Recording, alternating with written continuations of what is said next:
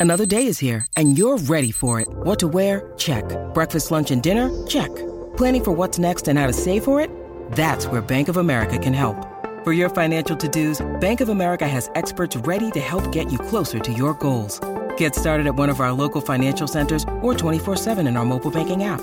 Find a location near you at bankofamerica.com slash talk to us. What would you like the power to do?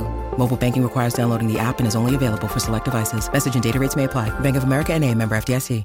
Want to witness the world's biggest football game? Head to iCanWin.com.au, predict Australia's score with a crystal ball, and it could be you and a friend at the FIFA World Cup Qatar 2022 semi finals, all thanks to McDonald's. Maccas, together and loving it. TNC's apply. Tony Herlihy joins us, New Zealand's most successful ever driver. Good morning to you, Tony. How's Sunday morning going for you? Yeah, good, Mac. Yeah, no, all, all good here. Okay, well, I'm glad to hear that, Tony, because I worry about you sometimes.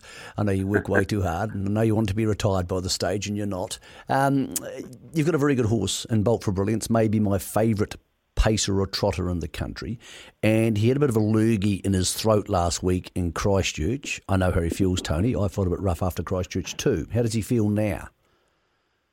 Uh, yeah, no, he seems good, Mick. Um, yeah, always all the, the bets that have looked at well, Ivan Bridge and his team that have looked at him have can't really fault him. Um, so yeah, so at this stage it's all go. okay, so all go. All go is the Inter Dominion. So that is obviously on this Saturday night. We bounce to three different parts of Victoria, and then the finals on December the tenth. When do you make the final decision if he is getting on a plane on a Wednesday?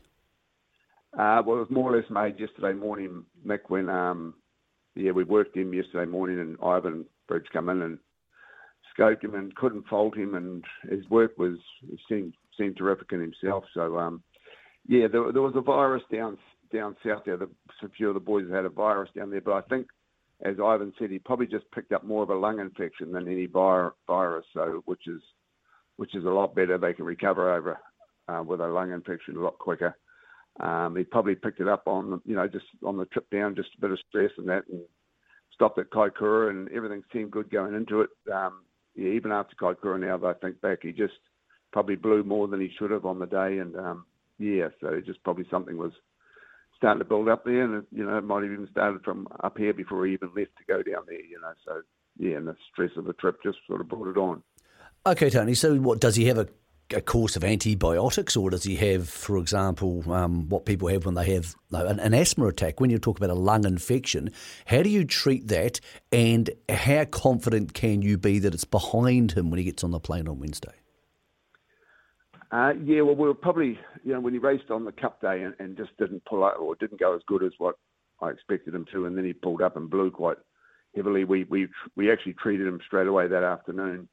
Um, that's what ruled us out of the um, Dominion handicap because we couldn't treat him with the the right stuff if he was going to race three days later. So um, we I talked to the vet down there, and um, we decided we were going to miss the Dominion handicap and and treat him straight away, um, which was really the only course of action because yeah, he probably couldn't be as good as what you'd need him to be on on the Dominion handicap day without um, hitting him with antibiotics. Okay, Tony. So. Uh we get on the plane on Wednesday, so that, that that's confirmed. Can we tell our listeners? Because obviously, Tony, some people want to back into the futures markets. Unless something bad happens between now and Wednesday, he'll be on the plane Wednesday, and I presume you'll be on a plane too at some stage. Yes, yeah, that's right. Yes, I'll, I'll go over with him, and um, yeah, and he races like you said. He races the Saturday night. Um, but he's he, he's never, you know, he's, he looks 100%, and like I say, he's, he's, everything seems 100% with him. So I know sometimes you can't tell until you're really under race day pressure, but um, cross fingers that everything's going to be okay. And we, like I said, if there was one negative, we would have pulled him off the plane, but we sort of couldn't find a negative, so we we've we've gone ahead with the trip. All right, Tony. I think it's great that we have a rep and one of the favourites in this series. Um, will you be over there for the entire two and a half weeks? And that being the case, what happens with the good fillies races coming up for Double Delight, your outstanding young trotter? Uh, yeah, at this stage, you know, probably if, if he had been uh, come through the Dominion 100%, I could have just sent him over to. Um, he's staying at Josh Dickey's, and Josh worked for me for five or six years, and um, he knows our regime sort of thing. So I probably could have sent him there, but just with that hiccup, I'd like to travel with him and just make sure everything's good. So um, Double Delight's already in Christchurch, settled in really well, um, and Tony Cameron will go down and drive her um, this Friday night. You excited, Tony? I mean, you've won a stack of big races. You've won Inter Dominions in all sorts of weird ways with Diamond Field, and I think you even drove Pride of Petite, where she came from last at Adelaide, which feels like about a millennium ago. It's still exciting to get over there, Tony. It's exciting to see your mates. Is it exciting to be travelling a good horse again after COVID and a pretty wretched couple of years?